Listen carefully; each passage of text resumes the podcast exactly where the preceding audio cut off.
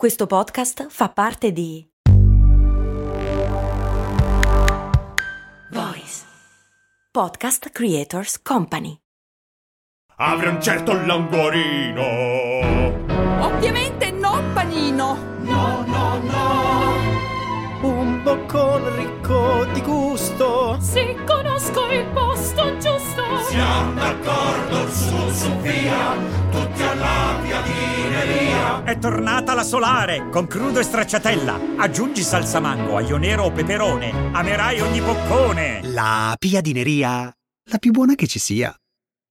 Aia, madonna! Eh, rifallo? Cose molto, cose molto, cose molto umane.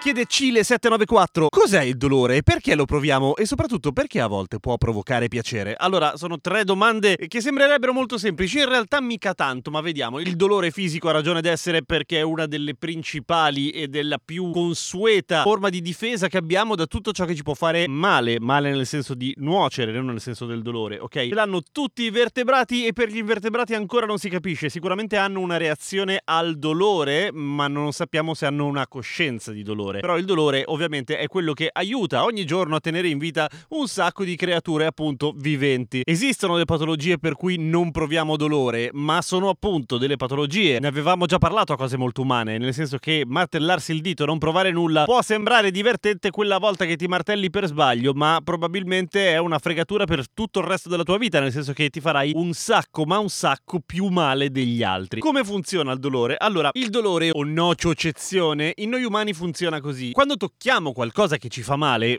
ad esempio il fornello caldo, qualcosa di, di che scotta, viaggia per due canali. Da un lato c'è la reazione dei nervi che arrivano al sistema nervoso centrale ancora prima di arrivare al cervello e istantaneamente noi abbiamo una reazione istintiva, oltre che istantanea, cioè quella di ritrarre il dito o ritrarre la parte in cui stiamo provando dolore. Ovvio, o quella roba che fai. Ah. Poi lo stesso segnale viaggia fino al cervello e il cervello ne fa un'analisi, mettiamo così. Cioè, di ogni volta che proviamo dolore, il cervello fa tesoro di quell'esperienza e ci induce a non ripetere più quella cosa e soprattutto a smettere nel momento di fare quello che ci sta facendo male. Per quello ci è così difficile sforzarci di farci male, almeno a livello istintivo, voglio dire, cioè tendiamo a rifugire da quello che ci fa male, soprattutto se l'abbiamo già fatto una volta, tendiamo a non farlo una seconda volta. E questo per inciso è la parte della quale non sappiamo nulla per quanto riguarda gli invertebrati, cioè sappiamo che provano dolore perché le ostriche si ritirano e si muovono quando gli metti sopra il limone. Non sappiamo se poi stanno lì a pensarci tanto, ecco, probabilmente no, soprattutto nei casi degli organismi con un sistema nervoso molto molto base. Ma noi non abbiamo un sistema molto base, al contrario, ce l'abbiamo più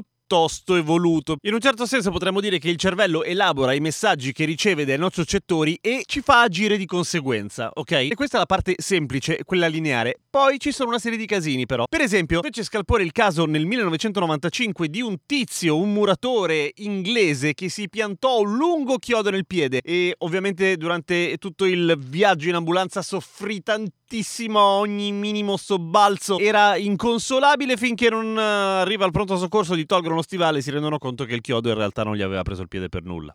Ma non è che stava facendo finta, poverino, era assolutamente convinto che il chiodo gli avesse trafitto il piede, non solo sentiva vero dolore. Esempi opposti e anche molto quotidiani, ci sono un sacco di situazioni durante il giorno in cui noi proviamo dolore senza accorgercene. Per esempio, sforzandoci di aprire un barattolo, facendo molta forza con un cacciavite, facendo ginnastica. Una serie di occasioni che noi non siamo abituati a considerare dolore perché sì, i nostri recettori del dolore, i nostri nociocettori appunto si attivano, ma non li viviamo come dolore proprio perché il cervello sa perfettamente che quella situazione non è pericolosa, non è l'inizio di una situazione rischiosa, è tutto sotto controllo. È molto diverso invece quando proviamo a spingere il dito su uno spillo. All'inizio non fa male, dopo un po' arriva il segnale di ehi, fermati perché rischi di farti male. Quindi l'elaborazione del cervello e ancora di più la psicologia hanno un ruolo importantissimo per quanto riguarda la nostra percezione del dolore, ma anche l'acutizzarsi della sensibilità o l'aumentare dell'efficienza, tra virgolette, dei segnali portati dai nervi è ancora un altro discorso e succede soprattutto nel caso di dolore cronico. Chi prova dolore cronico, ovvero per più di tre mesi, tendenzialmente, a volte viene curato da quello che originalmente era la causa di quel dolore, ma il dolore permane, perché il nervo a quel punto è abituato o ipersensibilizzato a sentire dolore. E anche questo è un casino. Ma con questo arriviamo all'ultima domanda, cioè perché alcuni provano piacere nel provare dolore o entro certi limiti in realtà tutti? La cosa è questa, evito di parlare di tutta quella che è la sfera sessuale del masochismo perché è molto complicata e non può essere, secondo me, spiegata in modo collaterale in una puntata che non ha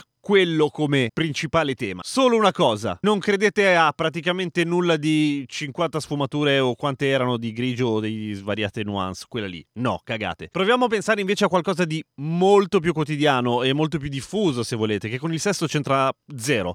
Il piccante. Il piccante, come abbiamo visto in un sacco di altre puntate, stimola i nocciocettori, cioè quello che proviamo noi mentre mangiamo piccante è dolore. Ma c'è una fondamentale differenza, che sappiamo perfettamente quello che stiamo facendo e sappiamo perfettamente che quella roba non ci farà male, o meglio, ci farà provare dolore, sì, ma non ci provocherà del male a livello organico. So che non è facile, ma provate a immaginare di non aver mai mangiato il piccante in vita vostra e di assaggiare qualcosa che risulta appunto per la prima volta piccante. Secondo me il tipo di dolore che si prova è completamente diverso, cioè sarebbe tutto sotto il grande cappello del oh mio dio, ma che cazzo mi sta succedendo? Ci sono cibi che ci fanno sentire freddo, ci sono cibi che ci fanno sentire caldo, come il piccante. Provate a immaginare di mangiare qualcosa che ci fa provare una sensazione simile a una scossa elettrica. Non credo che esista. Probabilmente ci allarmerebbe moltissimo. Io personalmente penserei di essere, boh, allergico a qualcosa che c'è nel cibo per esempio. Per cui sapere i limiti entro i quali stiamo giocando cambia radicalmente la percezione che abbiamo del dolore. Il piccante